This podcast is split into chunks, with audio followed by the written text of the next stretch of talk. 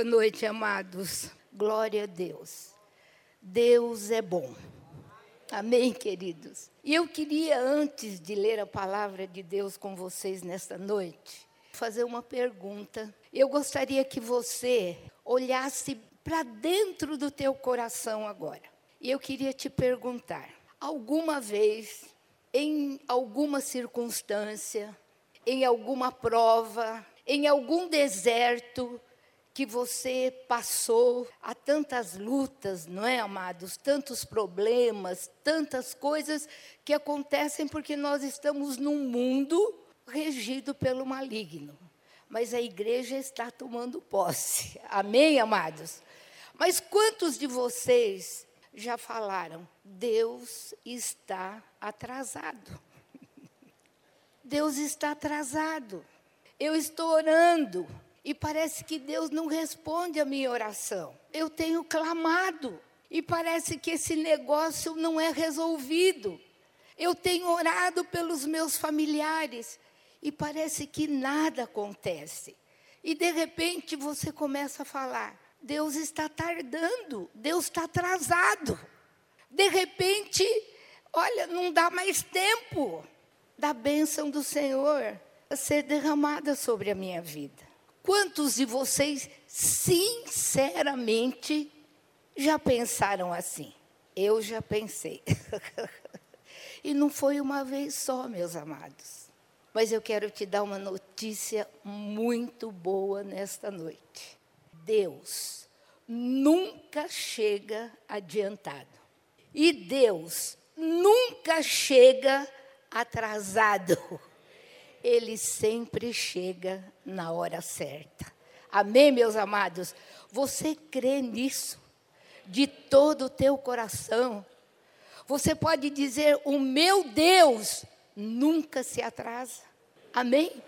Pode ser que você esteja passando agora nesse momento, nesses dias, você esteja orando por alguma coisa que parece que olha, está demorando tanto para a bênção ser derramada.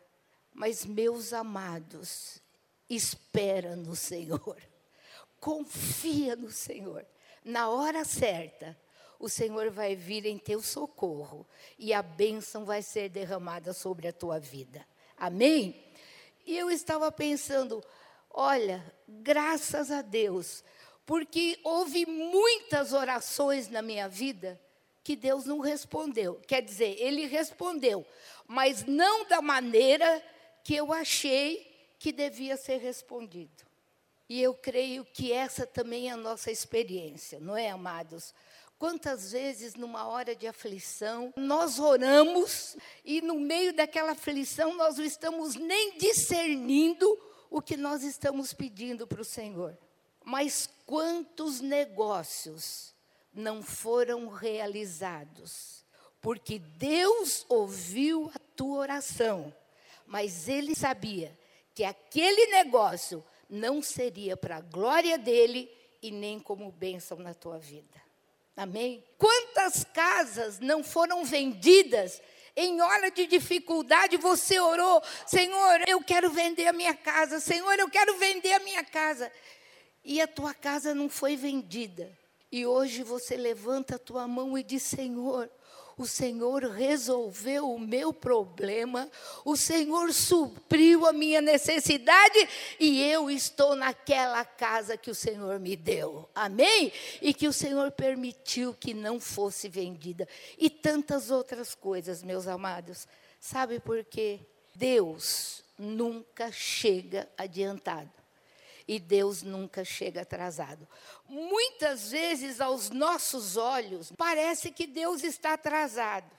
Mas nos olhos do Senhor, que tudo sabe, que tudo discerne, que conhece não só o nosso passado, mas conhece o nosso presente e conhece o nosso futuro, Ele sabe a hora certa em que ele vai chegar, a hora certa do deserto parar, a hora certa daquela enfermidade ser curada, a hora certa daquele negócio ser realizado e o nome dele vai ser glorificado e a tua vida vai ser abençoada. Amém, meus amados?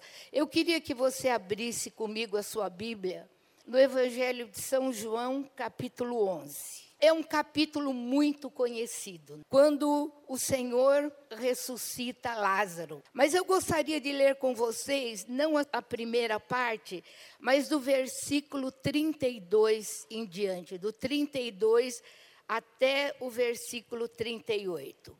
Quando Maria chegou ao lugar onde estava Jesus, ao vê-lo, lançou-se-lhe aos pés, dizendo: Senhor, se o Senhor estivesse aqui, o meu irmão não teria morrido. E Jesus, vendo-a chorar, e bem assim como os judeus que acompanhavam, agitou-se no seu espírito e comoveu-se, e perguntou: Onde o sepultastes? E eles lhe responderam: Senhor, vem e vê. Jesus chorou. Então disseram os judeus: Vede o quanto o amava. Mas alguns objetaram: Não podia ele, que abriu os olhos ao cego, fazer com que esse não morresse? E Jesus, agitando-se novamente em si mesmo, encaminhou-se para o túmulo, e era este uma gruta cuja entrada tinham colocado uma pedra. Hebreus capítulo 4, do versículo 14 até o versículo 16. Tendo, pois, a Jesus, o Filho de Deus, como grande sumo sacerdote que penetrou os céus, conservemos firmes a nossa confissão, porque não temos um sumo sacerdote que não possa compadecer-se das nossas fraquezas. Antes foi ele tentado em todas as coisas, a nossa semelhança, mas sem pecado. Acheguemo-nos, portanto, confiadamente junto ao trono da graça, a fim de recebermos misericórdia e acharmos graça para socorro em ocasião oportuna. Amém, amados? Jesus é o nosso sumo sacerdote. E a coisa linda, tremenda, que nos abençoa, é que nós não temos um sumo sacerdote que não nos conhece, ou um sumo sacerdote que apenas está olhando para nós sem saber aquilo que nós sentimos. Amados, o nosso sumo sacerdote passou por tudo que nós passamos, sentiu tudo que nós sentimos, dores no seu corpo, dores na sua alma, sentimentos e emoções, tudo aquilo que nós sentimos, todas as dores que nós temos. Mas louvado seja Deus sem pecado. Mas a palavra de Deus diz por isso, porque ele experimentou na sua vida como homem. Ele experimentou tudo que nós experimentamos. Ele pode nos socorrer. Sabe por quê? Porque ele sabe as dores, os problemas, as dificuldades, as lutas, os desertos que nós estamos passando, porque ele passou por tudo isso. A palavra de Deus diz que ele se compadece de nós.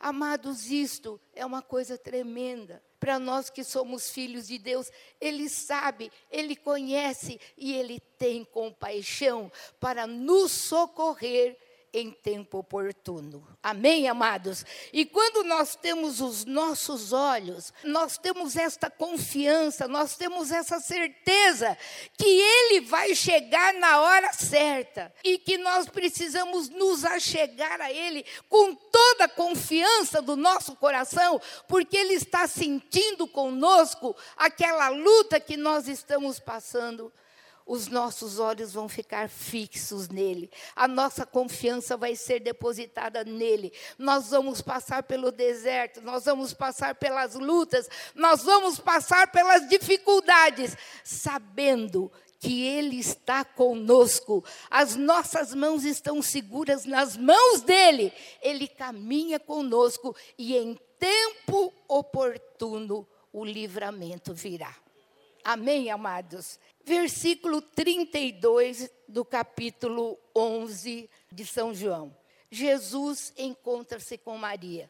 Quando você lê a primeira parte desta palavra, quando Jesus recebe a notícia sobre Lázaro, e depois Jesus ainda fica mais dois dias no lugar onde ele estava, até que ele vá para Betânia, o lugar da casa de Marta, Lázaro e Maria, que eram não só irmãos, mas eram amigos de Jesus. Era uma casa onde Jesus se sentia bem, era uma casa onde Jesus se hospedava quando passava por Betânia. Jesus chegou em Betânia e Marta fala: Maria, o mestre te chama. Marta já tinha encontrado com Jesus. Mas quando você lê os primeiros versículos, diz que quando Jesus chegou, Maria nem saiu ao encontro de Jesus, mas Maria permaneceu onde ela estava.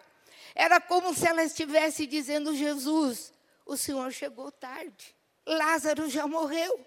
Olha, tudo bem o Senhor estar aqui, mas Lázaro já está morto, não adianta mais. O Senhor devia ter chegado antes, porque Lázaro já morreu. Se o Senhor estivesse aqui, no pensamento dela, naquilo que ela achava, se o Senhor estivesse aqui na hora certa, Lázaro não teria morrido. E sabe, meus amados, interessante que no versículo 21, Marta falou a mesma coisa para Jesus. Jesus, por que, que o Senhor demorou tanto? Olha, o Senhor curou ela.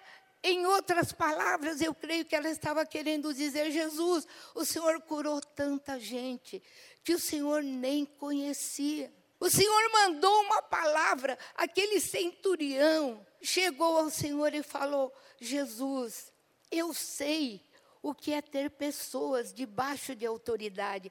Eu sei o que é ter autoridade. O Senhor não precisa ir até a minha casa o meu servo está doente, mas eu sei que se o Senhor enviar uma palavra, o meu servo vai ficar curado. E eu creio, meus amados, que tudo isso passava no coração daquelas irmãs. Quantas coisas passam no nosso coração quando nós achamos que Deus está atrasado, não é verdade? Nós começamos a fazer um monte de conjecturas. Olha, mas Jesus abençoou tanto aquela pessoa. Olha, aquela pessoa que nem da igreja era, foi lá uma vez no culto, recebeu oração e foi curada. E eu não fui ainda. Olha, aquele outro foi lá, recebeu oração, nem é da igreja, nem faz parte, nem tem muito entendimento. Amados, nós somos homens, mulheres, e esse é o nosso pensamento. E Maria repetiu as mesmas palavras de Marta: Senhor, por que o Senhor só chegou agora? O Senhor está atrasado. Lázaro já morreu. E quando Jesus viu Maria chorar, Jesus se comoveu. Amados, eu quero falar uma coisa para vocês nesta noite. Jesus se comove quando você está passando por lutas e dificuldades. Ele sente. Porque ele também sentiu o que você está sentindo na sua limitação como homem. Mas sabe que parece que nessas horas os nossos ouvidos ficam fechados, os nossos olhos, nós perdemos a visão. Parece que as promessas de Deus ficam tão longe de nós. Mas, meus amados, Jesus está com você. E ele não vai chegar atrasado no seu pedido. Amém, amados? E a palavra de Deus diz no versículo 5 desse capítulo: Ora, amava Jesus a Marta e a sua irmã Maria e a Lázaro. Jesus amava aquela família. E eu creio, meus irmãos, que Jesus sabia o que estava no coração de Marta naquela hora. Jesus é o nosso irmão. Porque a Bíblia não fala nem do pai nem da mãe daqueles irmãos. Talvez já tivessem morrido. E Lázaro era quem cuidava daquelas irmãs. Mas Jesus, o Senhor amava. Por que, que o senhor não chegou antes? E no versículo 35 diz: Jesus chorou. Jesus chorou. Meus amados, muitas vezes lendo essa passagem, eu perguntei para Deus, Senhor, mas por que que Jesus chorou? Se ele sabia que Lázaro ia ser ressuscitado, se ele sabia tudo o que ia acontecer, por que Jesus estava chorando? Amados, eu creio que naquela hora, quando Jesus estava vendo a dor de Marta e de Maria, quando Jesus estava vendo o sofrimento delas, a dor da morte, a dor da separação, ele estava vendo o que o pecado trouxe para o mundo. Ele estava vendo o resultado do pecado que entrou através dos nossos primeiros pais. E eu creio que olhando para Marta, para Maria, ele falou: olha, esse não era o projeto de Deus. Isso nunca esteve no coração do Pai. Que houvesse morte, que houvesse dor, que houvesse enfermidade, que houvesse luta, que houvesse dificuldade. Não, quando Deus projetou o homem no jardim do Éden, o homem era perfeito. Foi para que ele crescesse, multiplicasse e a mesma comunhão que havia entre Pai, Filho e Espírito Santo, os anjos, os arcanjos, os querubins, houvesse também nas famílias aqui da terra.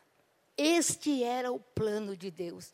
E naquela hora, eu creio que Jesus estava comovido pela ação do inimigo, pela maldade de Satanás, por tudo aquilo que Satanás trouxe a este mundo através do pecado dos nossos primeiros pais morte, destruição pessoas lesadas na sua alma, no seu espírito, pessoas tristes isso nunca foi projeto de Deus.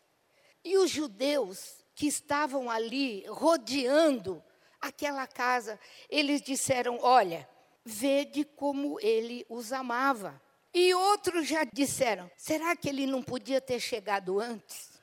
Amados, quando você nasce de novo, você se torna uma testemunha de Jesus. Amém? Você é um referencial do Senhor. E aqueles que te rodeiam começam a te observar. Aqueles que ainda não conhecem o que você conhece. E sabe que nós estamos rodeados de tantas palavras. Está vendo? Por que, que você está passando por essa prova? Aonde está o Deus que você tem pregado para mim? Amém? Ué, Deus está permitindo que você esteja nessa dificuldade. Amém, amados? Não é verdade que nós temos gente nos rodeando que fala e muitas vezes fala demais. Não é verdade? Porque não entendem aquilo que você está entendendo. Você está crescendo em Cristo. E naquela prova, naquela dificuldade, você não está sozinho. O Senhor está com você, te sustentando. Por isso que é importante o nosso testemunho, meus amados. Eu contei hoje de manhã e eu me lembro, no ano de 1968, nós estávamos ainda na tenda e muitas pessoas vindo, muitas pessoas crendo em Jesus, muitas pessoas sendo curadas, milagres acontecendo, endemoniados sendo libertos e Deus nos deu uma palavra, deu uma palavra à igreja. Orem pela família do pastor. E na hora nós não entendemos aquela palavra. Mas, amados, foi um ano que uma série de coisas aconteceu na nossa casa. Foi o ano que o Jonatas teve o acidente com o olho. Dois meses depois do acidente do Jonatas com o olho, o Davi estava sentado na porta da nossa casa, vem uma moto correndo muito e tinha areia. Ele estava sentado assim na guia, tinha areia no asfalto e a moto resvalou e pegou Davi, arrastou Davi por mais de 10 metros. Três meses depois, eu tive que ir para o hospital e tive que fazer uma cirurgia de urgência. E alguém chegou e falou: Como vocês são azarados. Como vocês são azarados. Mas sabe, amados, era difícil entender que tudo aquilo fazia parte de um processo. E que em todos os acidentes que aconteceram, a mão do Senhor e a fidelidade do Senhor, e a bondade do Senhor, e a graça do Senhor estava sobre a nossa casa. Deus nunca deixou de nos abençoar, de nos consolar, de nos dar palavras. Quando Jonatas entrou na cirurgia para que o seu olho fosse retirado, o Senhor falou: Isto nunca vai ser problema na vida dele, mas ele será um varão valoroso nas minhas mãos. Está o testemunho vivo. Sabe, amados, não era um crescimento só na nossa vida porque nós saímos dessas provas, permanecemos. O Rômulo, você era pequeno, né, Rômulo? Acho que você lembra de alguma coisa. Nós temos irmãos, alguns irmãos daquela época. Bom, você não é tão velho, né, Rômulo? Mas temos alguns irmãos que lembram. Mas sabe, amados, as provas vinham mas o pastor Samuel continuou pregando: Jesus cura, Jesus salva, Jesus liberta. E muitos eram salvos, curados e libertos. E a mão do Senhor estava sobre nós. Saímos destas lutas e provas muito mais crescidos no nosso ministério, com a nossa fé muito mais alicerçada no Senhor, tendo sempre a prova da fidelidade do Senhor sobre a nossa vida, sobre a vida dos nossos filhos. E sabe, amados, a obra não estava só sendo realizada em nós, no nosso ministério, mas Deus estava também moldando os nossos filhos e preparando os nossos filhos para o chamado que estava sobre eles. O diabo nunca é vencedor na vida do cristão. Amém, amados? Nós a, acabamos de cantar: Jesus é vencedor, Jesus é vencedor, Jesus é vencedor. E uma das palavras que Paulo declara na palavra do Senhor, ele diz: Mas graças a Deus, que nos dá sempre a vitória por meio de nosso Senhor Jesus Cristo. Se você está em Cristo, você tem a vitória na tua vida. Amém, meus amados? Jesus, no versículo 39, ele chega ao túmulo de Lázaro. E o túmulo era uma gruta fechada por uma pedra. E Jesus fala com Marta: tira a pedra. Marta olha para Jesus e fala: Jesus, por favor, não faz isso. Chega de sofrimento, Jesus. Nós, olha, Lázaro já morreu. O Senhor já chegou atrasado mesmo. Senhor, vamos conservar a imagem de Lázaro como ele era, porque já cheira mal. Amados, não é verdade que por mais que nós amemos uma pessoa, quando essa pessoa morre, ela precisa ser enterrada. Por quê? Porque senão vai cheirar mal. Mas sabe que nós somos tão esquecidos, muitas vezes, daquilo que Deus nos fala. Quantos de vocês aqui têm ouvido a voz de Deus? Quantos de vocês têm sido abençoados? Quantos de vocês têm cantado, mas vocês podem dizer de todo o coração: Eu confio no Senhor. Amém, amados? Mas Marta esqueceu que Jesus já tinha falado com ela. Jesus tinha dito, Marta, no versículo 23, o teu irmão vai ressuscitar. Ela falou: Ah, eu sei que o Senhor tem poder, mas eu também sei que na ressurreição do último dia. E Jesus falou: Marta, eu sou hoje, agora, nesse momento, diante do túmulo de Lázaro, diante de você. Eu sou a ressurreição e a vida. Aquele que crê em mim, ainda que esteja morto, viverá. Amém? E Jesus perguntou para ela: Marta, você pode crer nisso? Mas ela havia esquecido, não é? Sabe, nós fazemos isso, amados. Ou nós deixamos as coisas para trás. Olha, não adianta. Isso já aconteceu mesmo, esse dinheiro não vai ser devolvido mesmo, eu não vou ganhar essa questão, meu filho está nas drogas mesmo, meu marido nunca vai ser salvo, olha, eu estou doente, acho que eu vou morrer mesmo é dessa doença, sabe? E nós jogamos. Ou então nós falamos, não, um dia quando eu estiver no céu, quando eu estiver na presença de Deus, eu não vou chorar mais. Amados, Deus vai enxugar tuas lágrimas lá sim. Mas sabe que lágrimas, isso não está na palavra. Eu estou falando uma coisa que eu creio. Jesus vai enxugar tuas lágrimas daquilo que você podia ter feito por Ele e não fez. Você vai chorar e Ele vai enxugar as tuas lágrimas. Mas hoje, os que choram têm uma promessa sobre a sua cabeça. Bem-aventurados os que choram, porque eles serão consolados. Hoje, agora, nesse momento, não é lá no céu. O Senhor quer te consolar hoje. O Senhor quer dizer para você: Eu estou aqui, eu estou vendo as tuas lágrimas, eu estou com você e eu vou enxugar essas lágrimas. Mas que amém mirrado. Amém. Amém, amados. Esse é o teu Salvador. É Jesus. Ele disse: Marta, eu sou. Agora, nesse momento. Amém. E Jesus vira para Marta e fala: tira a pedra. Ela havia dito: Senhor, mas cheira mal. Mas sabe, como vocês acham que é dentro de um túmulo? Será que é tudo claro? Eu creio que não. É escuro, né, amados? A pedra precisava ser tirada, porque a luz precisava entrar naquele túmulo. A luz do Senhor.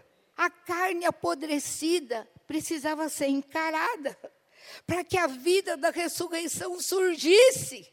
Amados, isso é um paralelo também da nossa vida, sabe? Antes de Jesus.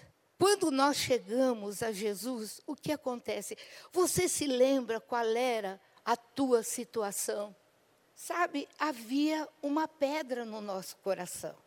E isto também é fruto e é produto do pecado. E havia muita coisa dentro de nós, e talvez para alguns ainda, que ainda não tiveram essa experiência da vida da ressurreição, Jesus entrando no teu coração, te libertando, te perdoando, te salvando. Sabe que havia muito mau cheiro. Mas para Marta era uma mudança do que era natural, não era fácil, do que era natural, do que era racional. Na mente dela, ela não queria ver o estado do seu irmão depois de morto quatro dias. O pecado em nós, amados, cheira mal, tem cheiro de morte. O pecado trouxe morte à humanidade e colocou uma pedra que todo aquele que vem para Jesus, esta pedra precisa ser tirada, a morte precisa ser encarada, para que a luz do Senhor possa entrar na nossa vida e tudo que é treva saia pelo poder do Espírito Santo. É a luz do Senhor, todos nós estávamos mortos em nossos delitos e pecados. E quando você lê o Novo Testamento, você vê andando junto as palavras luz e vida. Essas palavras estão ligadas. Em João capítulo 1, versículo 4 diz: "A vida estava nele, em Jesus, e a vida era a luz dos homens." Aleluia. Jesus é a nossa luz. Amém, amados? Mas há uma ligação também entre luz e verdade. porque é a luz do Senhor que nos capacita a enxergar aquilo que está no nosso coração. E a verdade do Senhor nos liberta. Conhecereis a verdade, e a verdade vos libertará. Amém, amados? A luz do Senhor nos faz enxergar a obra do pecado nas nossas vidas. Quando a luz do Senhor entra em nós, as trevas vão sair em nome de Jesus. Amém? Tudo que é treva vai sair.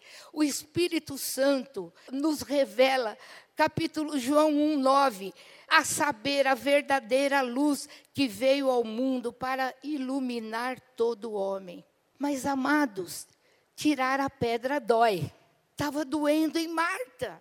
Ela não queria encarar a situação do seu irmão. A pedra representa o que nós escondemos no mais profundo do nosso coração, aquilo que nós não queremos enfrentar aquilo que muitas vezes está congelado dentro de nós, coisas que só nós conhecemos, nem a pessoa mais íntima conhece. E nós não queremos enfrentar a luz do Espírito Santo revelando. Mas a luz revela, meus amados, o que nós temos que acertar com Deus e com o nosso semelhante. Agora dói, dói pedir perdão. Será que você vai alegre? Oh, querido, eu te ofendi, me perdoa, viu? Queridos, como é difícil pedir perdão. Estou vendo muitas cabeças fazendo assim. Será que é fácil dizer, querido, eu te ofendi, eu te traí, eu falei mal de você, eu te critiquei, me perdoa. É cruz, dói. Ninguém vai rindo fazer isso. Dói reconhecer os nossos erros. Dói falar: olha, eu errei. Você me perdoa porque eu errei. É mais fácil falar: olha, eu pisei no teu pé porque você pôs o teu pé embaixo do meu. É muito mais fácil falar isso. Mas dói falar: eu pisei no teu pé e pisei de propósito. Não é verdade, amados? Ninguém vai falar isso brincando. Dói perdoar, porque a palavra de Deus não fala só no perdão, mas fala que nós devemos amar. Tá bom, eu te perdoo, mas lá longe, a 10 quilômetros de mim. Não, mas é perdoar e amar. Dói abrir mão do nosso direito, amados. Mas eu tenho direito. Eu que fui traída. Eu que passei todos aqueles anos enganada. E agora, de repente, a coisa acontece e é só isso? Eu só perdoo? E daí? E tudo que eu sofri? Amém, amados? Não é verdade? Dói devolver aquilo que não é nosso. Dói abrir mão dos nossos desejos secretos, dos vícios, das coisas escondidas que a pedra está encobrindo mas para que a morte seja tirada da nossa vida. Amados, nós estamos num momento muito lindo, que o Senhor nos proporciona de nós participarmos da sua vida e do seu sangue. Nós estamos diante de algo muito sério, amados. Não é brincadeira.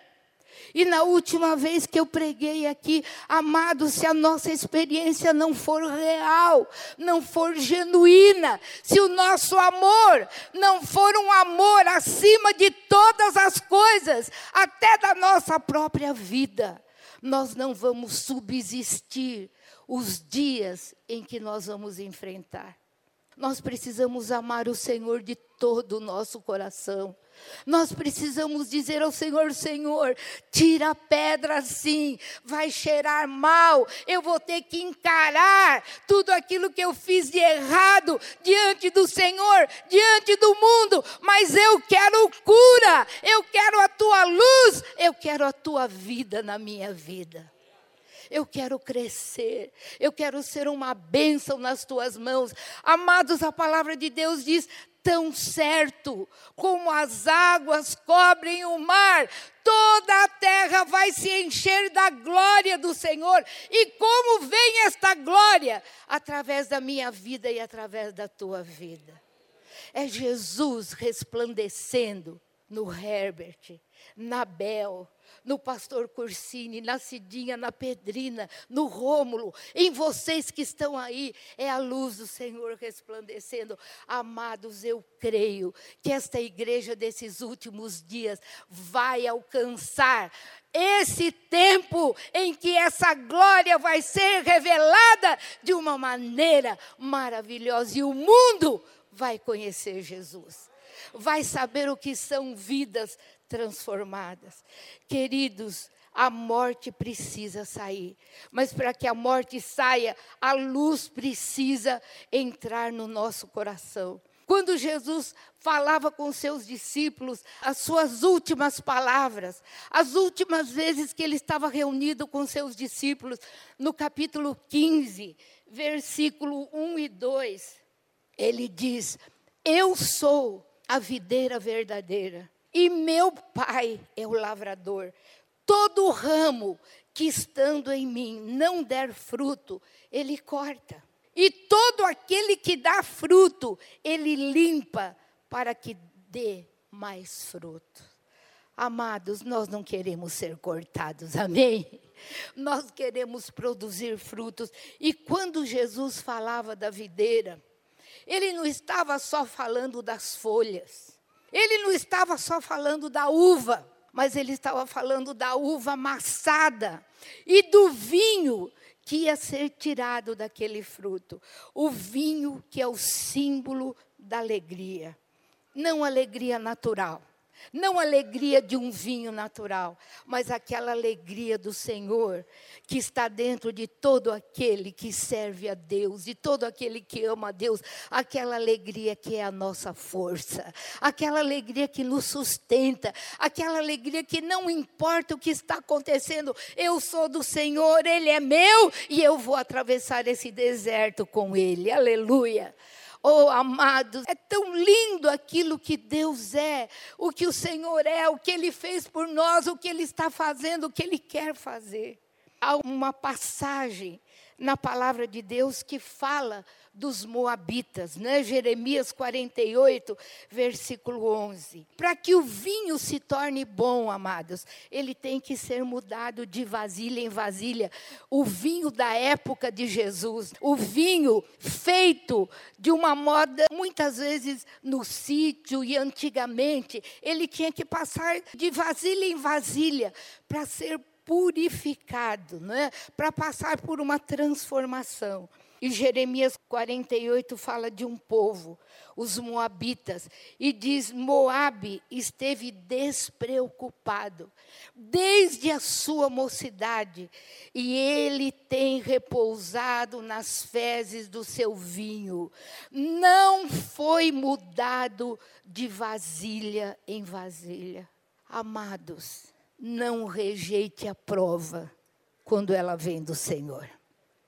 Ninguém gosta de dizer amém. Não rejeite a prova. Sabe por quê? A impureza tem que sair. Amém, amados? Amém? E quando a uva é amassada, é que ela produz vinho. Quando a azeitona é prensada, ela vai produzir azeite. Amém, queridos? E não foi passado, mudado de vasilha em vasilha, nem foi para o cativeiro, quer dizer, nem foi provado. Por isso conservou o seu sabor e o seu aroma, o seu cheiro não mudou. Amados, isso é muito triste. Porque sabe o que a palavra de Deus diz a respeito da igreja? Segundo Coríntios 2, 14 e 15. Graças, porém, a Deus, que em Cristo sempre nos conduz em triunfo e por meio de nós manifesta em todo lugar a fragrância ou o perfume do seu conhecimento. Amém, amados? Não é cheiro de morte, mas é cheiro de vida. É fragrância do Senhor, que não só para aqueles que estão aqui, mas também para aqueles que estão lá fora, porque nós somos para com Deus o bom perfume de Cristo, tanto nos que são salvos, como também naqueles que se perdem. Amados, como está o teu perfume? Não um perfume natural, mas o que você está exalando? Cheiro de vida ou cheiro de morte? Eclesiastes 10, versículo 1. Interessante como o Espírito Santo lembra a gente. Quando eu estava preparando essa palavra, o Senhor me lembrou desse versículo. Qual a mosca morta que faz o unguento do perfumador exalar mau cheiro, assim é para a sabedoria e a honra um pouco de estultícia. Qual a mosca morta dentro do perfume? Sabe, amados, muitas vezes agora eu estou falando com a igreja e Deus falou muito comigo através dessa palavra, amados. Sabe que muitas vezes nós permitimos que moscas mortas entrem na nossa vida e estraguem, e nós deixamos de exalar aquele perfume que Deus espera que nós exalemos. Moscas mortas. E nós abrigamos dentro de nós sentimentos de morte, mosca morta. Sentimentos de amargura, mosca morta. Sentimentos de falta de perdão, de vingança. Nós nos tornamos críticos. Sentimentos de impureza, que nós já havíamos sido libertos. Mas quantos sabem que a nossa vida espiritual, assim como as misericórdias de Deus se renovam, nós precisamos cada dia estar na presença do Senhor e sermos renovados. Amém, queridos? Porque moscas mortas, de repente, entram no perfume. Mentira, ira descontrolada, amor ao dinheiro. E o cheiro, em vez de exalar o perfume de Cristo, nós estamos exalando cheiro de morte. No versículo 35 de João 11, Jesus chorou. Amados, nós nunca podemos esquecer que nós temos a quem recorrer, viu?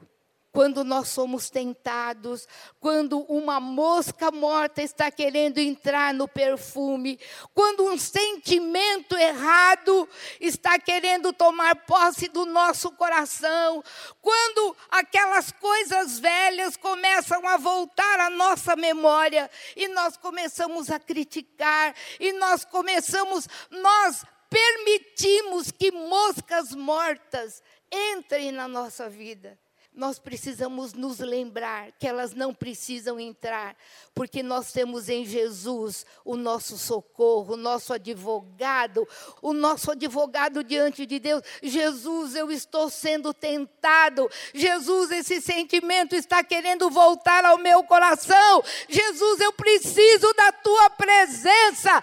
Clama a mim e eu vou te responder. Amém, amados? Não permitindo que nenhuma obra da carne, nenhum cheiro mal tome conta da nossa vida, mas para que a graça, o amor, a bênção do Senhor entre no nosso coração e tire toda a treva que está em nós, porque aquele que está em Cristo, uma nova criatura é. Há um novo perfume, as coisas velhas já passaram, eis que tudo se fez novo. É uma nova vida, é a vida da ressurreição. Nós estamos seguros nele. Ele é o nosso advogado. Se alguém pecar, se alguém tropeçar, nós temos um advogado junto a Deus amém? Que está ali intercedendo por nós. E no versículo 40, Jesus disse: Marta, eu não te disse que se você crer, você vai ver a glória de Deus? E eles tiraram a pedra. Vamos voltar para o capítulo 11. E a pedra foi tirada, tiraram a pedra. Então Jesus, levantando os olhos para o céu, disse: Pai, graças te dou porque me ouvistes. Aliás, eu sabia que sempre me ouves, mas assim falei, por causa da multidão presente, para que creiam que tu me enviastes. Queridos, Deus sempre vai ouvir a intercessão de Jesus a teu favor. Ele sempre vai ouvir o teu pedido de socorro, porque quem está entre você e Deus é Jesus, o teu intercessor. Amém? Aquele que te ama. Oh, glória a Deus. Versículos, vamos continuar aqui, né? E tendo dito isto, clamou em alta voz: Lázaro, vem para fora. E saiu aquele que estivera morto, tendo os pés e as mãos ligados com ataduras e o rosto envolto num lenço. Então lhes ordenou Jesus: desatai-o e deixai-o ir. Desatai-o. Por que, que Jesus não desatou Lázaro?